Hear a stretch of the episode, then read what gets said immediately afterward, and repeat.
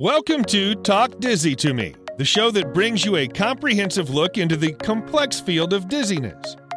Now, here are your hosts vestibular physical therapist Dr. Abby Ross and Dr. Danielle Tolman. Welcome back to Talk Dizzy to Me. I'm Dr. Danielle Tolman, a vestibular physical therapist, and as always, joined by my co host, Dr. Abby Ross, also a vestibular physical therapist and neuroclinical specialist. And today we are joined by Dr. Alexandra Sellers, who is an audiologist, and we have Abby, I have to say, I'm a little embarrassed that we are a couple of years into this podcast now. And I believe that Alex is our first audiologist that we are having on.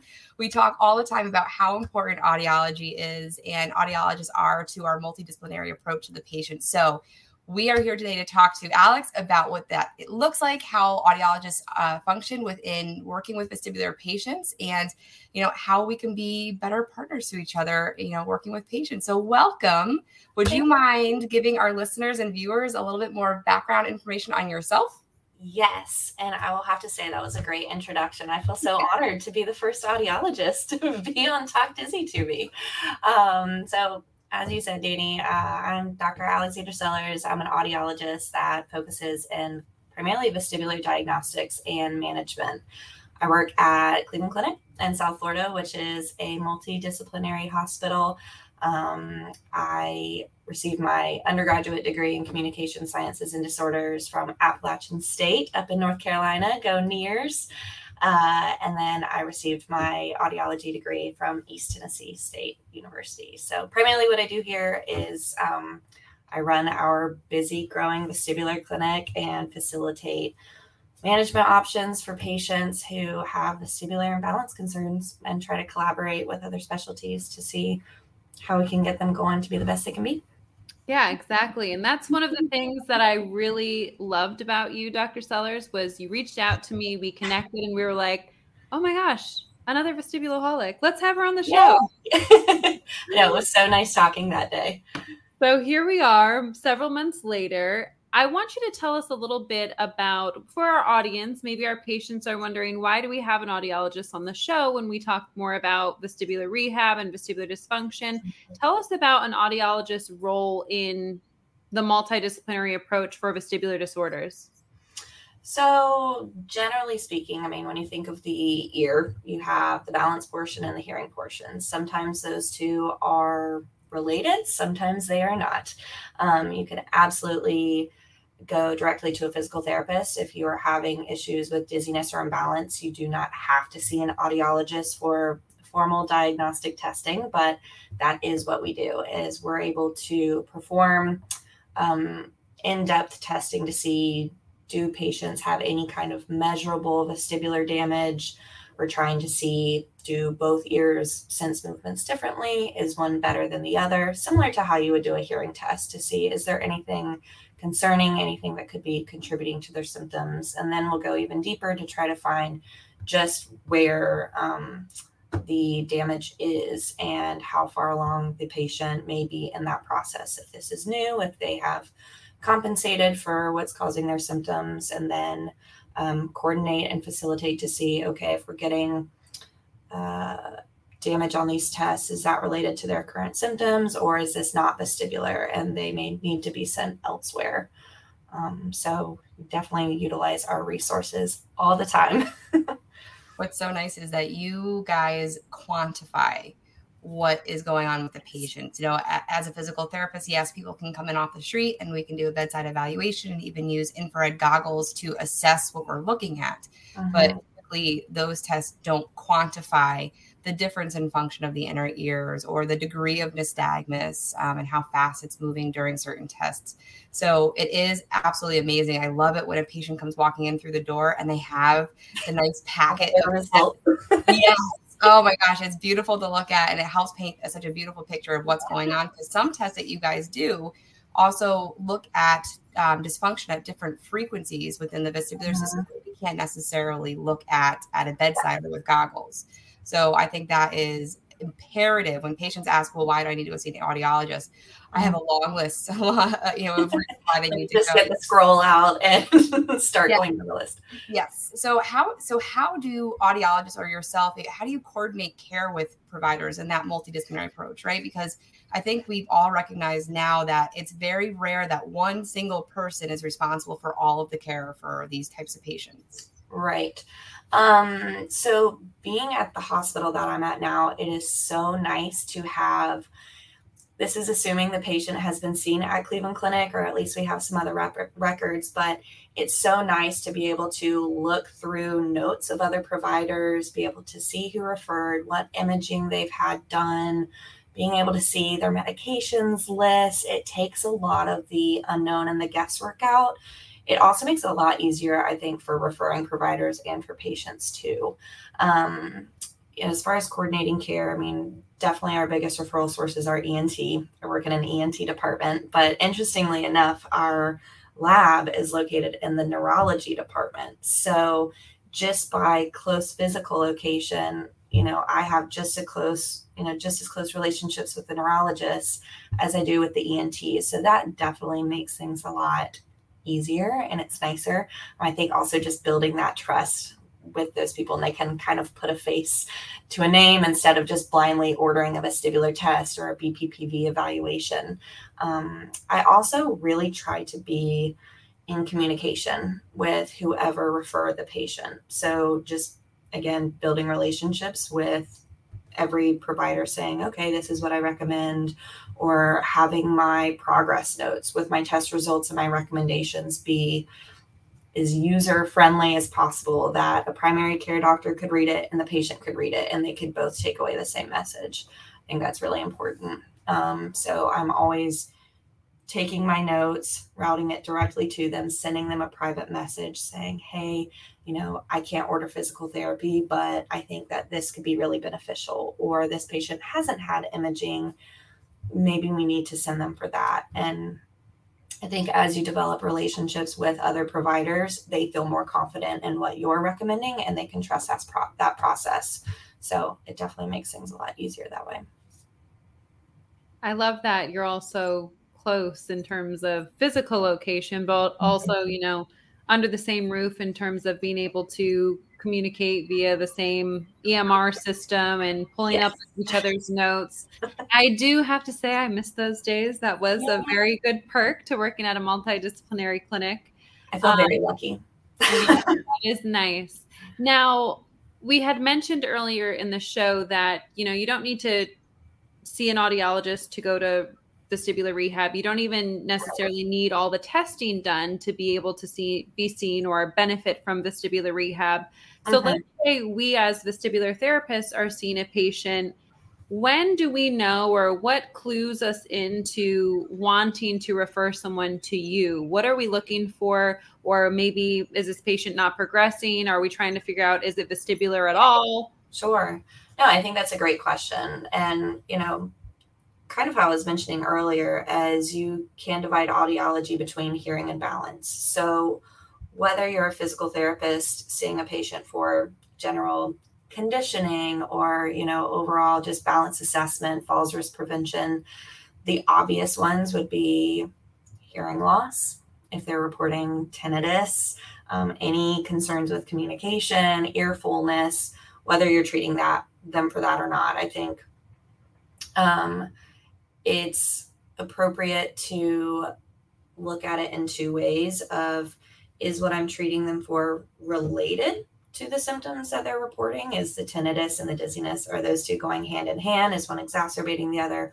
Or do i feel like maybe this patient is 80 and every time I'm talking with them, they're really not understanding what I'm saying. And I feel like this could be impacting their safety. Or, you know, research is coming out about that sixth sense, the spatial awareness, and, you know, how that may be impacting. So those would generally be the things that I would um, refer to an audiologist for.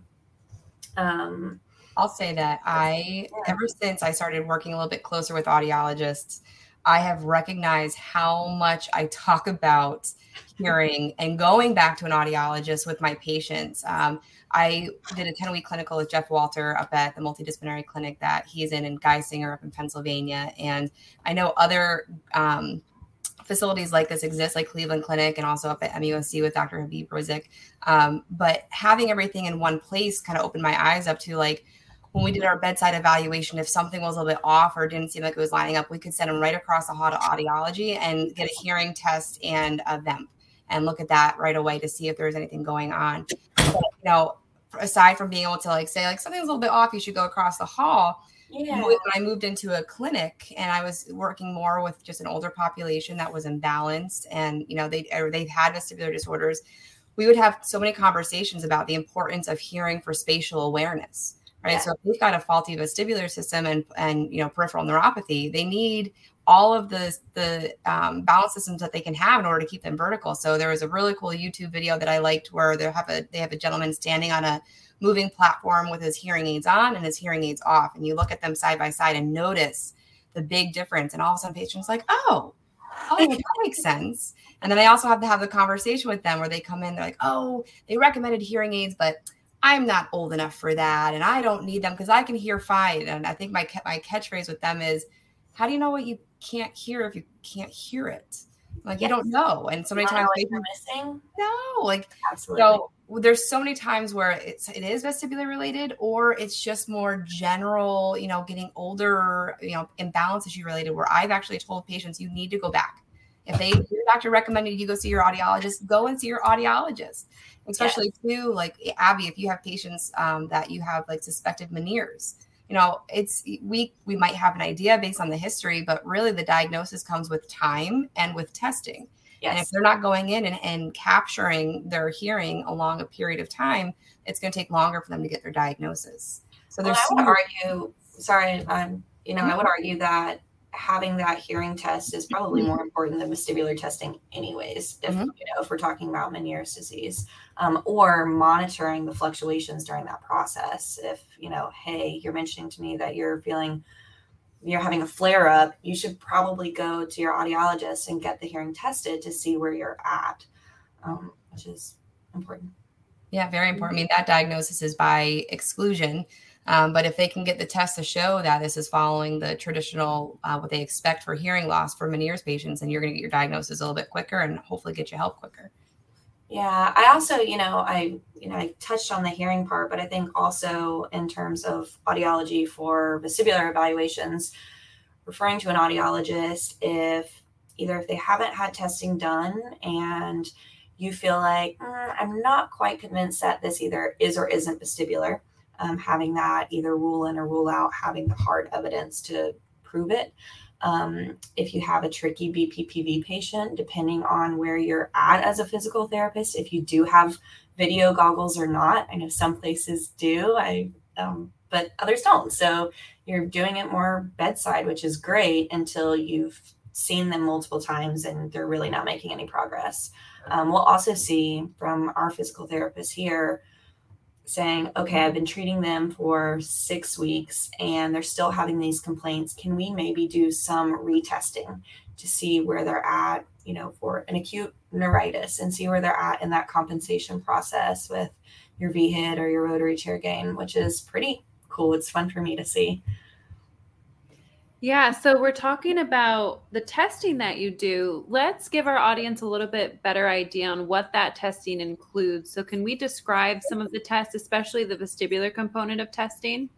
Yeah, absolutely. So, aside from an audiogram or hearing test, um, here we're a fully operational vestibular clinic. So, we tend to triage patient, patients based off of what their complaints are. Um, but our standard battery would include your VNG, which is spontaneous gaze holding, your ocular motor testing, positional testing, um, BPPV treatment if indicated. Um, I have heard of some practices where the audiologist does not treat for BPPV and they will send to PT not what the clinical practice guidelines recommend. Thank you. I wanted to ask you about that because I cannot tell you how many times I have a patient come in with the VNG and the results say they have everything was normal except for like right posterior canal, BPPV, canalithiasis. And and it, it's about a month since they had the testing oh versus with me. And I, I, I remember the first time I came out of uh, school and I was working my first job and I this happened to me that came across and this poor gentleman in his 80 like late 80s falling bilateral posterior canal BPPV straightforward. It had been two months since testing, and when I Oh, saw him, and I called up the clinic, I said, "Why didn't anybody do maneuvers?" And I said, "That's well." No, it's we didn't we just don't do that here. We don't feel like we can bill properly for our time. I think was what they said, and I was just like two minutes. Two minutes could have saved this man two months worth of falls, and oh, so it's Yeah. I'm happy to hear it's in the clinical practice guidelines. yes, it is.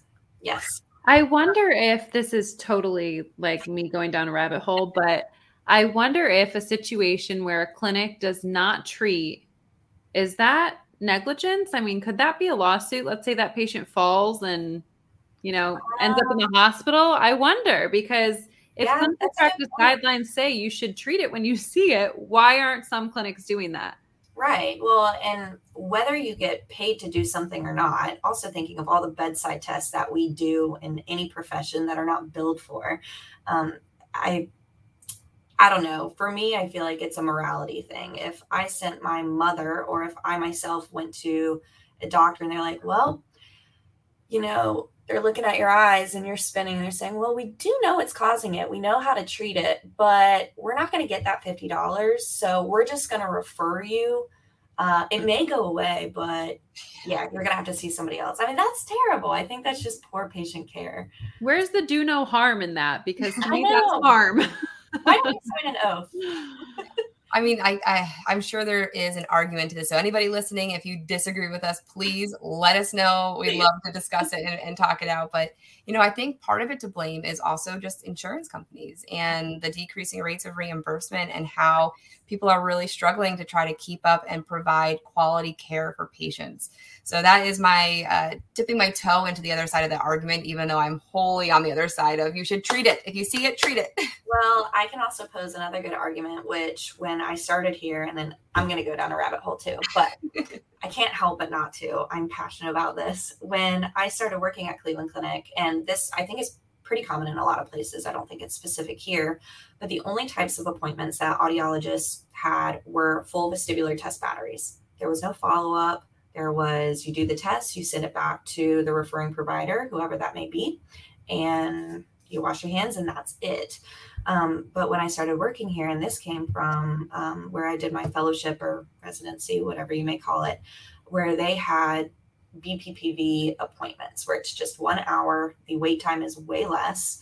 You unclog the ENT schedule so they can fill their schedule with not standard posterior canal BPPV. They can schedule it with patients that need surgery or medical patients. And so while you may lose a little bit by having an audiologist treat in that sense, you may get little diagnostic reimbursement. You could be, if we're talking about money, um, if that's a concern, which it is, um, you're making that money on the back end with ENT. So, So that's my um, argument with it. When I did my, my clinical when I was finishing up grad school, the when I worked with Jeff um, with him as my clinical instructor, they had the same thing. So he actually developed a decision tree that the front desk would have, and it had oto they had otolaryngology, him as a physical therapist with his own office, and audiology all in the same center. So Okay, would cool. call, they would the the front desk would kind of um, use a de- decision tree to kind of triage and kind of get a feel for this might be a Jeff patient, this might be the doctor patient, this might be audiology. If anything was questionable, they would um, Jeff himself would triage the patient. So Cool. essentially, what it would do, it was it'd free up the otolaryngologist's uh, appointments in order to get actual patients in there that are going to be surgical ca- candidates or people that needed to see the ENT Yes. versus somebody who just needed a quick BPPV maneuver. And Mhm. even in that sense, say they got um, a full bedside evaluation by Jeff, if he felt like there was something different going on there, he had the autonomy to be able to get those extra tests and then put that patient in front of the otolaryngologist with the entire story in hand to then make better clinical decision uh, decisions as far as their care. So, you know, these types of clinics, thank goodness, have people like you that are helping to facilitate that type of approach because I think that's helping cutting down on diagnostic times getting Yes. patients better faster. And it's going to cut down on the amount of over testing and other types of medical care they'll need while they're going through all of that. So, Yeah, I agree. Well, and um, recently, I think Devin McCaslin up at Mayo, they have this has been at all of you know at AVS they were presenting on this of how can we triage these patients better? How can we reduce the amount of appointments that they have to go to the frustration the waste of time kind of on both ends in respect to get patients better faster.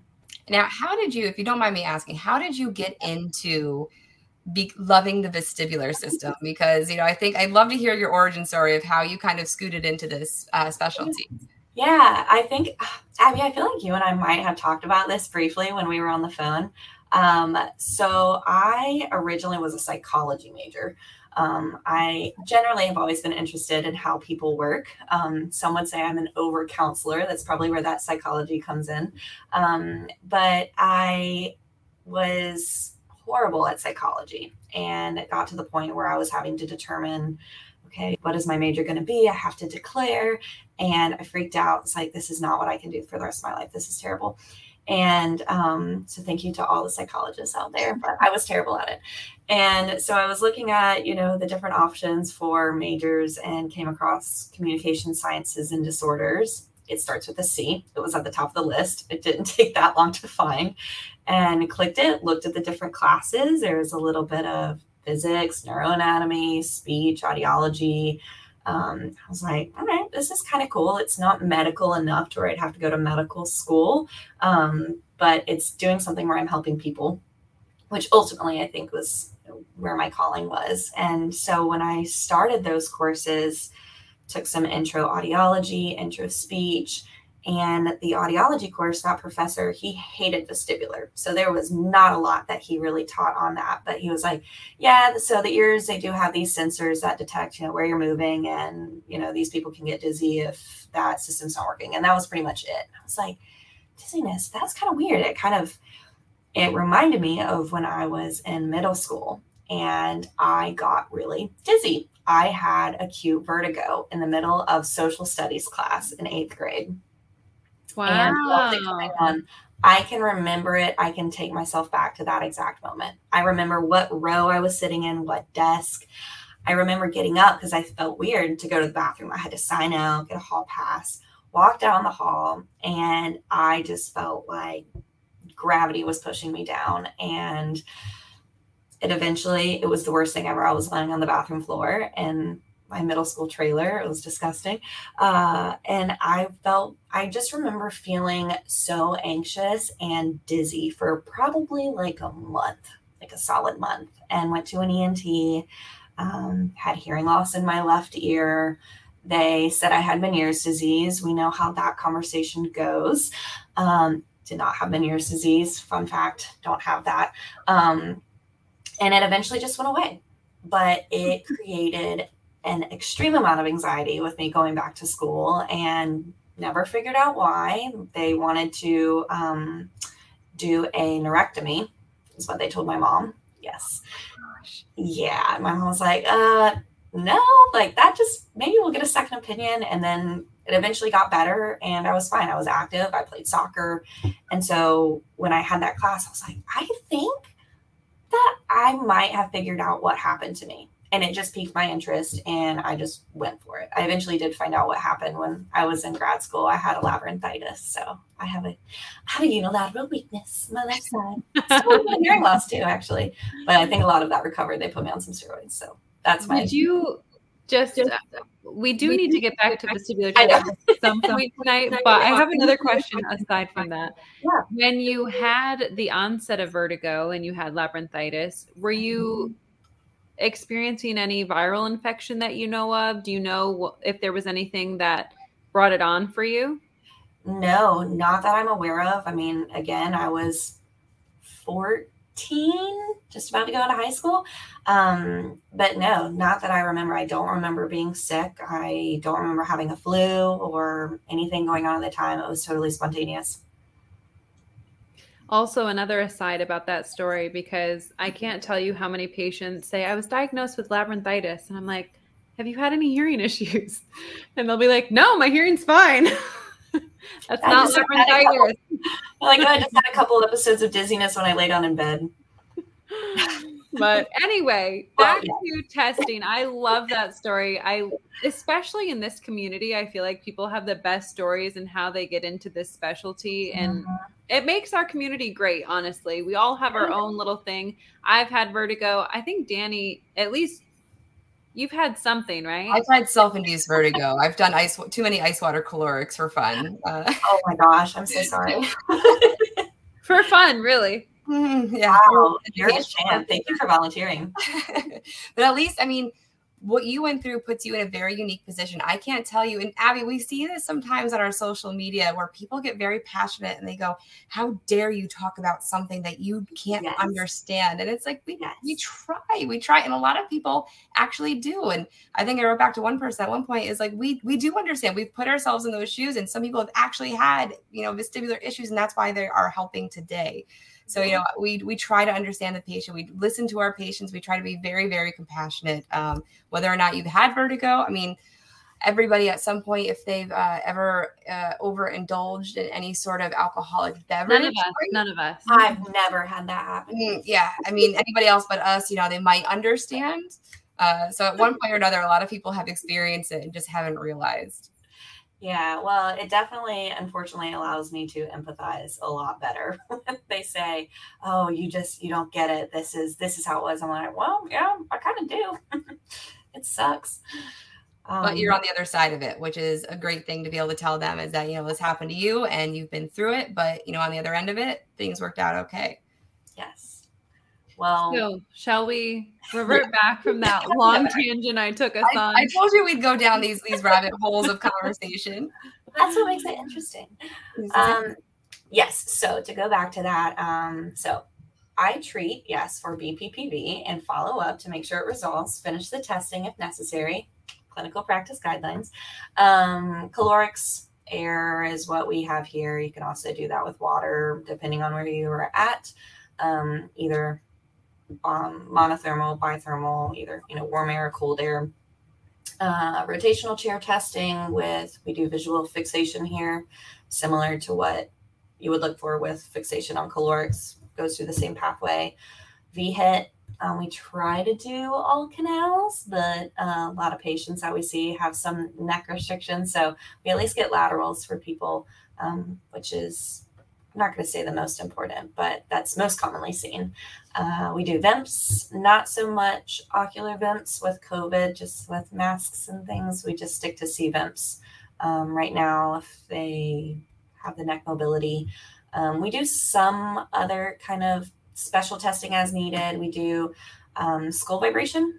And that's one of those screeners that you guys could do actually, just that little Oh yeah, dollar piece. Yeah, that one's fun. Um, and then any kind of suspected third window pathologies, we'll do sound or pressure induced to see if we see any nystagmus or if it generates symptoms. Uh, we do have a Bertec, but just due to space, it is in the physical therapy department. So, uh, from what I have heard from them, they primarily use that more for treatment, um, but just because you guys have your own diagnostic things, you don't need a fancy Bertec to do that. Um, but they do use that as well. Is that the um, the Bertec CDP that has like the big dome and they yes. can do the um, CDP and the the um, like ER kind of stuff and okay. yeah, so they can sensory re- reweighting in a more formal way, if you will. Um. I'm trying to come up with a concussion protocol because we do have an NFL program here, which is cool. They do um, hearing tests. So why wouldn't you have a concussion protocol for those patients, at least just in case? So that's a little project of mine that I'm working on. Very cool. So there is a lot of overlap between what an audiologist does and what you might experience in a vestibular evaluation, but that extra piece is the quantification. Now, my one thing about quantification, sometimes we'll have those patients that are like, they told me I had such and such percentage weakness in this ear, but they're totally fine. They have no symptoms. Or vice versa, you know, they told me everything was normal, but I'm so symptomatic. So, how do you handle those types of patients when, you know, they're symptomatic and it shows nothing, or vice versa? Yes, uh, that's, I think that happens every single day. Um, so, the nice thing, and I think Danny was mentioning that we test the vestibular system across frequencies. We have our, just like you wouldn't test only the high frequencies for hearing loss. Why would you only test one frequency for your ears? That just doesn't make any sense. I love that analogy. That's a really great analogy. Yeah, so you have your low frequencies, which this is essentially how I explain it to patients. I'm like, we're going to see how they operate on really slow speeds to really fast speeds to see are both ears working or is one not working as well as the other. So you have your slower speeds, which is your calorics. That'll look at your chronic damage or difference between ears. And then you move up to your rotary chair, which now you're getting into more functional movements that you would make in everyday life also shows compensation over time. So the patient may have had dizziness four months ago. You see that damage on your calorics, but it's nice to have the other test to say, well, that's there, but it sounds like you're improving as you should.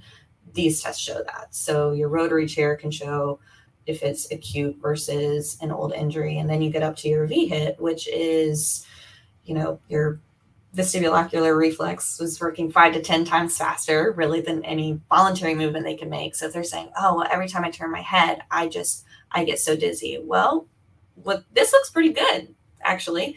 Um, so maybe that symptom might not be coming from the ears, or, you know, where could that be coming from? Or actually, yes, this test does show that every time we turn your head to the right, I just call them spaghetti saccades because they're it looks like spaghetti. It's just they're all over the place. Your brain really has not gone through that compensation process to learn how to make those movements differently. So um, I think having that helps, but also saying, okay, well, if you're symptomatic and I'm getting normal test results, do I still think it's vestibular or not? What are the things that could be vestibular that have normal test results? BPPV being the most common, or you're symptomatic, but everything is normal, maybe we need to rethink our diagnosis. Could it be migraine related? Could it be early stages of Meniere's? Could it be anxiety? Could it be, you know, a multitude of other things?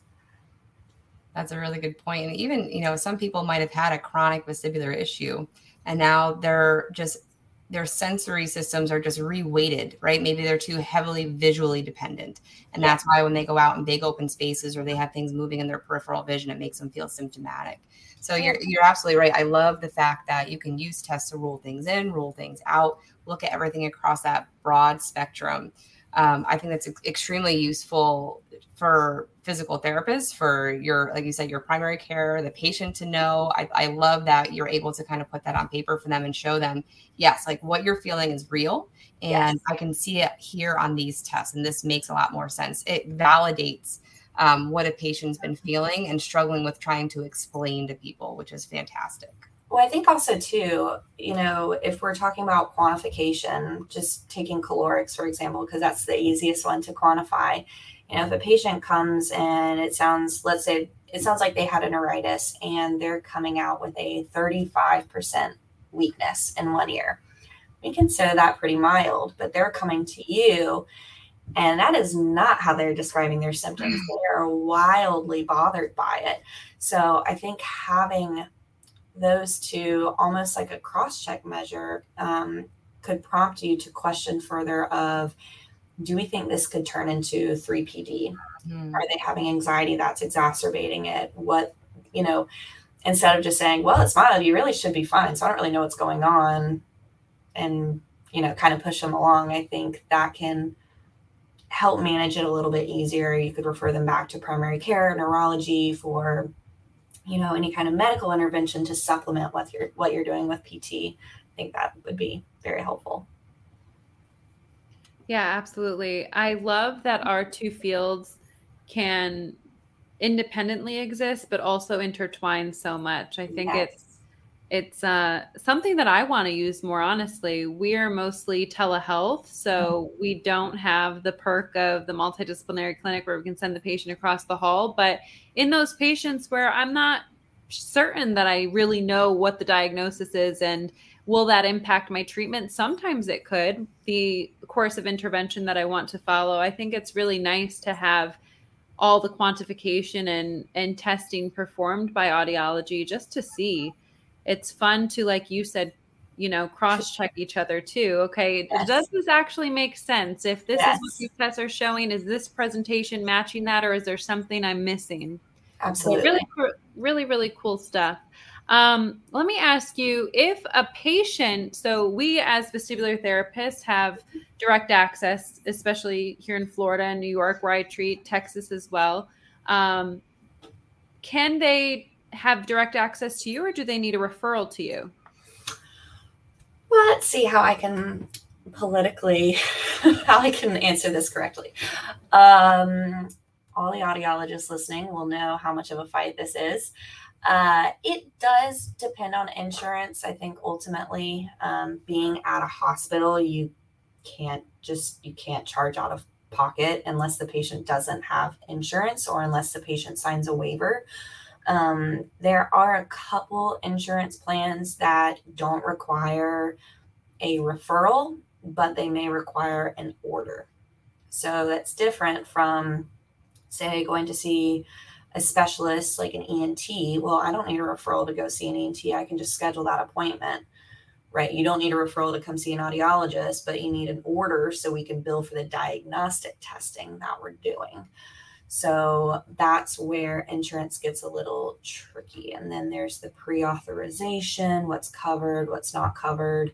Um, so it gets a little bit sticky with direct access. So the basic answer would be no, we do not have direct access.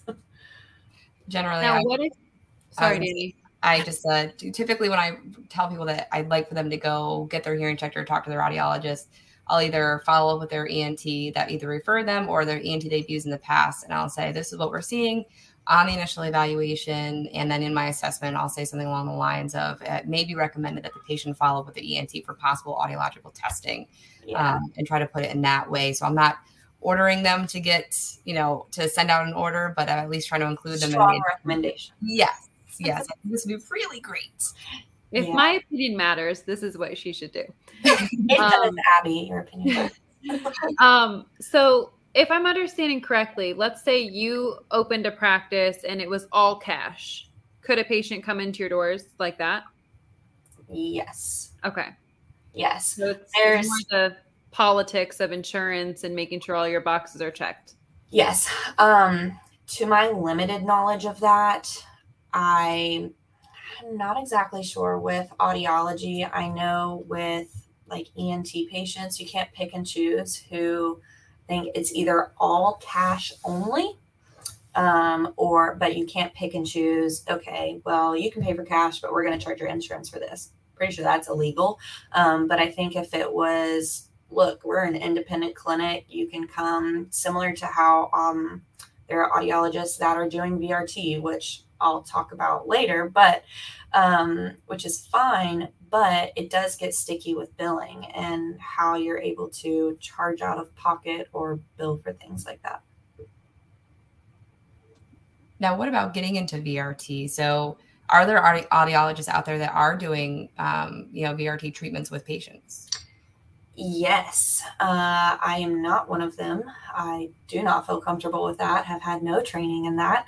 Um, but I have had friends that are audiologists. I know of other clinics that do that, and they typically will charge out of pocket for it, or they won't charge for that, but they're charging for, well, before every every therapy or treatment, we're going to do optokinetic testing or we're going to do a rotary chair every time we see them. So they can bill for that, but they're not necessarily billing specifically for the therapy itself, which that's not really something I would personally want to get in as a provider because I wouldn't want that to come back and haunt me. But I think with virtual reality um, being on the rise, audiologists having a Bertec or CDP, you very easily could do those things. And I think there are some you know, you could take courses online to be trained in that to feel comfortable doing it. That's just not something I personally would want to do, but it's out there. Sounds like it starts to get to be a little bit of a slippery slope, gray Yeah. area kind of a thing. I, I mean, I think uh, in the role of vestibular rehab, that's been primarily dominated by physical therapists because we have the billing codes, we have the time allotment to be able to do so. Um, have so much more knowledge too. I mean, sure, I could identify a very straightforward 40 year old that has a neuritis, but then you get into a 75 year old that has other orthopedic issues, multifactorial issues, I don't want to touch that patient.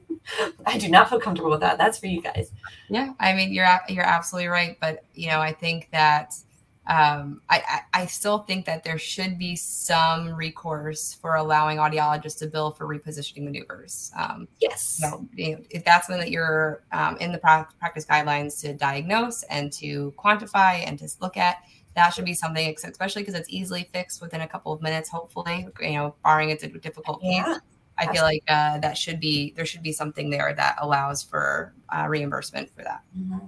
Yeah, I think it's important in our multidisciplinary approach that every clinician involved kind of stays in their lane. It's not that you don't dip your toes sometimes another. I mean, sometimes we're dipping our toes in psychotherapy, trying to get patients to better manage their anxiety that's associated with um, dizziness and vertigo. But it's not that we're saying, we're your psychotherapist and right. this is what we're going to do. I think the nice thing about vestibular rehab and the reason why rehab stays in vestibular rehab with physical therapists is or sometimes occupational therapists too, but mm-hmm. is that we have the ability to see patients more regularly. Yes. And I think that's so important in vestibular rehab so that the program can just be adjusted and you're getting the feedback from the patient not once a month or every two months or at your six month follow up, but yeah. it's consistent. Absolutely. Um, so with that being said, there is definitely something that is in your lane and not in our lane, and that is tinnitus. and I cannot tell you how many times we have patients reach out to us. That is their only symptom, and they're like, "What can I do about this?" So take us down that path. Okay, well, that's a loaded question. What can we do about tinnitus? Um, I would say that you know, it is very different in the setting of a physical therapist hearing these concerns versus an audiologist. Um, so, you know, my blanket statement would be validation, just validating them and validating their experience and validating, yes, you are hearing something that is very real to you. And just because everybody else cannot hear it around you does not mean it's there, uh, or does not mean it's not there. I think that if you are seeing a patient for treatment aside from tinnitus, um, then I think the first thing that you would want to know well, is their tinnitus related to what I'm treating them for, or is it not? Um, either way, have you had a hearing test? Have you been to an audiologist? Do you have hearing loss? Um, referring them to audiology would be your biggest thing. Um, has there any been been any formal testing done? Is there any management that has already been done or that you're trying? Um, you know, as far as doing any testing, you guys don't do that. So you do have to kind of hand that one off. But I think it would be good to have some tools in your back pocket to know, okay, what are some basic tinnitus kind of counseling tools to have so you don't feel like you're being the person like, well, there's nothing that we can do. You just, you know, you just kind of have to live with it. And um, yeah, that's kind of normal. A lot of people have it. that's, I mean, that's not what you want to feel stuck with. Um, so, you know, I'm all about just empowering the patient of, look, get your hearing tested. In the meantime, these are some things that you can do. We can start with where are the places that it bothers you the most? Is it when you're laying down to go to sleep at night? Is it keeping you up? Do you sleep with a fan? Do you sleep with some kind of noise generator? Um, they have on ear maskers that can be with, you know, that look like hearing aids, whether it's a hearing aid or not. Um, you know, as an audiologist, our biggest thing typically that we do first is do we do a hearing test to see is there untreated hearing loss? Because about half the time, patients with untreated hearing loss who have tinnitus do a lot better just because you're hearing those environmental sounds that you're not otherwise hearing. So that sound in your head is amplified. Um, I think a good recommendation is there are a lot of apps out there, um, like ReSound, which is a hearing aid company. They have their, I think it's called a ReSound Relief app, where you can tailor and like create almost like your own soundscapes and Um, it doesn't have to be white noise or pink noise. You could do a babbling brook with some birds in the background or whatever you wanted to listen to um, to tailor it to what suits you best. Um, Spotify has playlists, Apple Music, YouTube playlists. Um, remind me, and I will send you guys some um, so you can have that. Um, there's also pillows that you can buy that have tinnitus maskers in them. Um, that may be nice if you're sleeping alongside somebody and they don't want to hear that. Um, I don't recommend the TV or radio just because that's more disruptive to your sleep patterns um, and the flashing lights as well on the TV. It's not good to have. Um, to get a little bit more complicated, this isn't so much what you guys would do, although, I mean, if we're talking about anxiety, stress, you know, if the patient clearly is saying, well, every time I get dizzy, you know, my tinnitus increases, and if it's obviously not related directly to the tinnitus, but exacerbating factors, anxiety, um, obsessive tendencies, could this person benefit maybe from therapy, or does this person have trauma linked to their tinnitus that every time something happens, they're reminded of it? Um, mindfulness, meditation. That all sounds very intuitive, but I don't think people often stop to give it a try um, or consistently try to do it. The other obvious ones would be, um, you know, does caffeine play a role? Well, every time I drink, you know, I have to have my three shots of espresso at 6:30 in the morning. I think I actually had a patient that said that to me the other day, and they're like, and I'm pretty sure that's increasing my tinnitus as soon as I wake up. And I was like, yeah, probably so. Have you tried to cut down to see how it works? And I'm like, well, no, because I just like my three shots of espresso. Okay, well, you know what will happen. Um, you know, stress, alcohol, high blood pressure, all of those things can absolutely play a role. Um, the other thing, go ahead, Jenny. Okay, what is, uh, for our our um, you know patient listeners, what is tinnitus? How is this noise being generated inside their head and not heard anywhere else? Yes. So, the very easy explanation there's a great TED talk on this that I'm going to send. It's an animation um, from an old professor of mine, Dr. Mark and He is the tinnitus guru. He is amazing. But the way that I like to explain it to patients is you're being sent for a hearing test, typically. Um, because tinnitus most often is related to hearing loss or a change within the pathway that goes from your ear to your brain. So when there is a change, whether whether it is measured as hearing loss or not, your brain compensates for it. And it compensates for a sound that it's no longer getting or it's getting differently. So it turns up its own internal signal somewhere in that pathway generated in the brainstem just to compensate for it. And that is what you're realizing as your new level of silence. So the goal for patients is similar to how if you're sitting in a room and you hear the air conditioning come on and you say, Oh, that's the air conditioning. Okay. And then you go back to what you're doing and then you forget the air conditioning is on until it turns off. And you're saying, Oh, the air conditioning just turned off. That is the goal for how we want people to look and uh, coexist with their tinnitus is okay, I know this isn't anything worrisome. I know that this is just a subtle change that has happened and you know, I'm not going crazy. This is not hurting me in any way. This isn't a sign of anything else that could be going on. We've assessed all the bad things that could be causing it. And it just, it is what it is. Ultimately, that is the worst phrase ever, but it's the best way to explain it, I think. Um, and so while validating them and saying, yes, this is it, but also this is not hurting you. So it is a very real sound.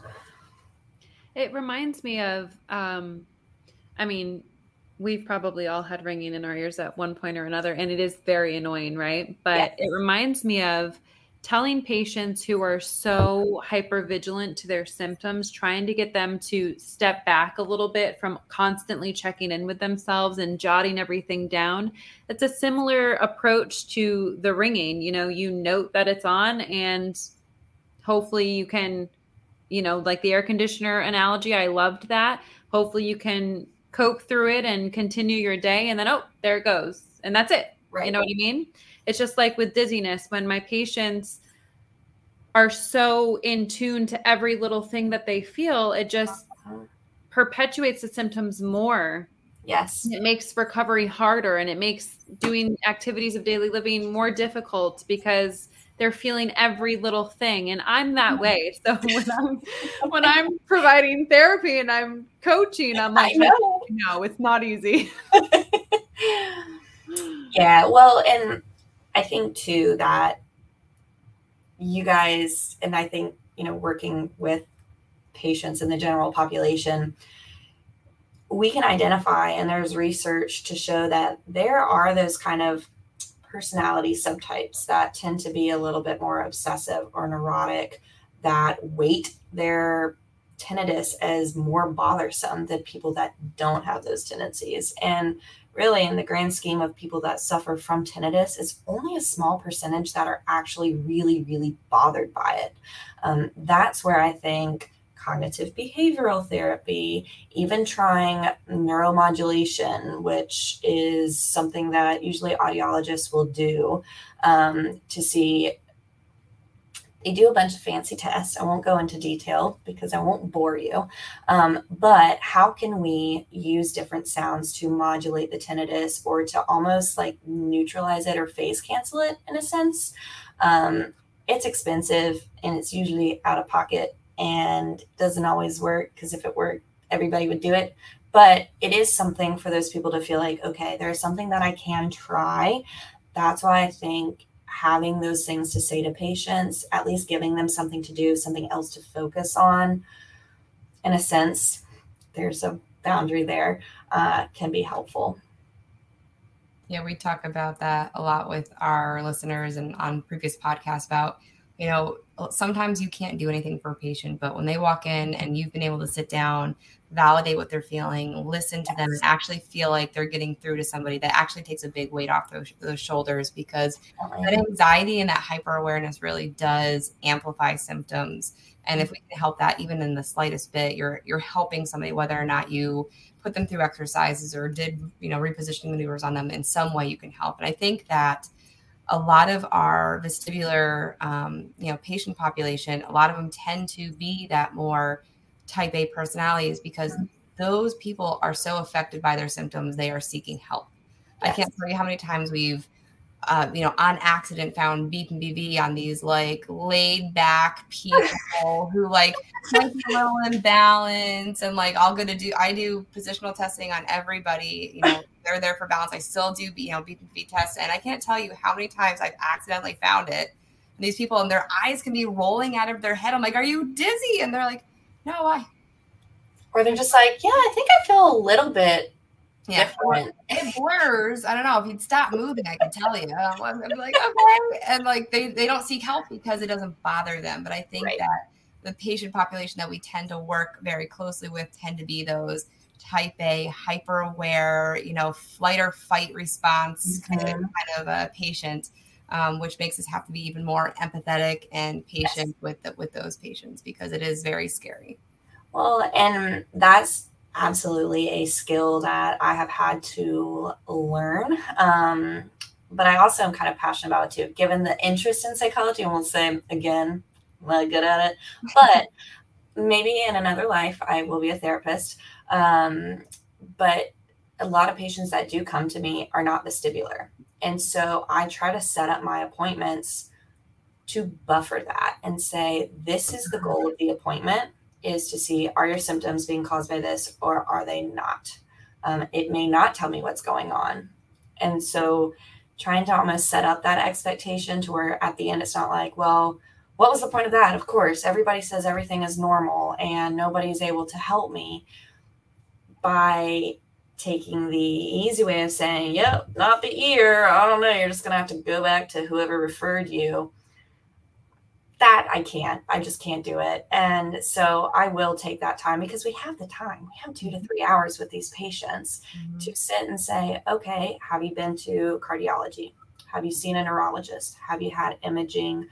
Um, to me, it sounds like this. Let's try this. Let's get with your primary care. And that's where, again, making those good connections with your referring providers and with other specialties is so important because it's you know, I think you're able to better have a conversation with those providers to help the patient. And even with physical therapy, I mean, physical therapists will will message each other all the time and saying, "Okay, I just saw this patient. They're kind of feeling this way. Is this sort of the general, you know, vibe that you got, or they seemed really upset, or et cetera?" I think just having that open line of communication can be so helpful. There's one thing I want to clarify before we wrap up our conversation tonight, even though I feel like we could just continue on and on and on. I know. Um, so, in the physical therapy world, not every physical therapist knows how to treat vestibular dysfunction. Mm-hmm. How about in the audiology world? What does a patient need to look for if they want or if they're experiencing more vestibular type symptoms and they're getting referred to an audiologist? How do I know that this audiologist is right for my care? That is an excellent question. And that that is something that I also do look for if a patient may come to me once, but they live in Naples or they live two or three hours away or they're only here half of the year and they say, Well, who can I go to back home for this? Or if my BPPV comes back and I live in Canada, who can I go to? And so almost always I go to, I don't know if you pronounce it Veda or Vita. Are you good? Do you know? Oh yeah, it's Vita, and I, I had my, we had to put a disclaimer out there that um, Abby and I are both board members, and oh. um, of Vita, and uh, just as of July, I've assumed the presidency of Vita. So you are talking to me. oh my gosh, Vita, um, well, prior to that knowledge, um, I go there all the time. I'm actually not on there. I probably should do that. Um, but that is absolutely a resource that I use because you know that that provider has taken the time to say, hey, I want to be established as such. Mm-hmm. Um, so definitely looking on there, looking at the provider directory to see who may be close by, um, looking at either asking the person that is referring you um, so if it's your primary care, hey, do you know if this person treats for this? Um, or do you know anybody else that does? Because not all audiologists are created equal in that sense. There are a majority of audiologists do not want to touch dizzy patients. Um, even the audiologists that I work with here, they're like, oh, they're seeing you. I didn't really ask them any questions about their dizziness. I just told them that they'll see you in a week or that they're seeing you. they just won't touch it. Um, well, the same goes for ENTs too, right? There's, you know, ear, ear ENT yeah. ear, nose, and throat. There are so many ENTs that don't want to touch dizzy at all, which makes clinicians like like the three of us, you know, very beneficial to those types of people for referral sources. And yes. I will give a very shameless plug for Vita for professional members. So all you clinicians listening, listen up.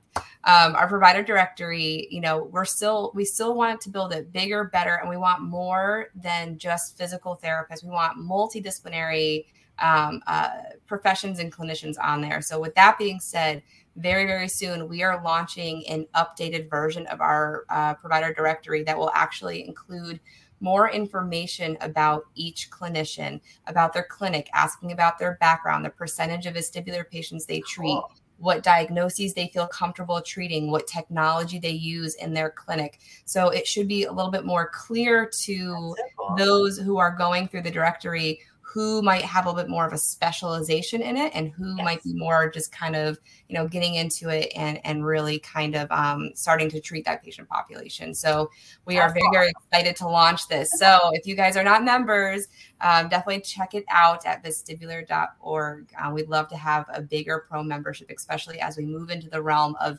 um, collaborating more with our medical communities so yeah. check that out. Very important plug yes, thank you. I will. I promise that I will be joining on there. Um, I use y'all's resources all the time. Um, I think I give every BPPV patient your BPPV handout because I don't like ours. I love the picture that's on there, and I explain it to every single patient. So. Oh, um, awesome it's probably about time that I thank you guys back. Um, and before I forget, probably one of the easiest ways to triage if an audiologist does any kind of vestibular testing, or even if they can refer you to the correct one. Universities, hospitals, ENT practices, those are usually places that can afford vestibular equipment, less so private practices. Um, given just that it's expensive, um, more private practices are going to focus just on diagnostics hearing aids. Um, those would be the easiest ones. Then looking at their website, though, a lot of websites I've found they will say we treat dizziness, but that yeah, the air quotes. Uh, it's not always the case. They'll say, "Oh, you have dizziness." Oh, okay. I think that's probably about how far it goes. So your safest bet, I would say, is a university setting um, or an ENT practice. Very good. Actually, great tips today, Dr. Sellers. We appreciate having you on the show. It's been an absolute pleasure. And I know we got something out of it. I'm sure our patient population got something out of it and our clinician listeners. So we'll probably have you back eventually. Yeah, I feel like this conversation, this conversation, can just keep going. And since you're down the road from me, maybe we'll have it at cocktail hour. Love that idea. I yes, love we that. make this a standing reservation, just not in our offices. right, right. Perfect. Well, thank you guys so much for having me on. I really did enjoy this. Thank you. We appreciate you. And we'll include a lot of the stuff that we talked about, like those links that you said you're going to send us um, for some of those resources for tinnitus. We'll include them in the show notes. Perfect. Thank you. Thank you. Thank you for coming. I hope we can have you back again sometime soon. And we look forward to it. Thanks, guys. Appreciate Good it. Good night, everyone. Good night. If you're interested in finding us on social media or the web, you can visit www.vestibular.today for more resources, including testing, treatment, and educational videos, blogs, continuing education classes, and resources including clinic equipment recommendations, suggested tests, and BPPV treatment charts. Search Vestibular Today and Balancing Act Rehab on all social media platforms, including Facebook, Instagram, Twitter, and YouTube. Also, be sure to check out Balancing Act Rehab at www.balancingactrehab.com, especially if you think you would benefit from vestibular therapy. We are your girls. The information on this podcast is not intended to replace the care provided by your qualified health professional or to be a substitute for professional medical advice, diagnosis, or treatment. Always seek the advice of your physician or other qualified health provider with any questions you may have regarding a medical condition. Never disregard professional medical advice or delay in seeking it because of something you have heard on Talk Dizzy to Me. Please contact us at Balancing Act Rehab if you think you could benefit from vestibular therapy.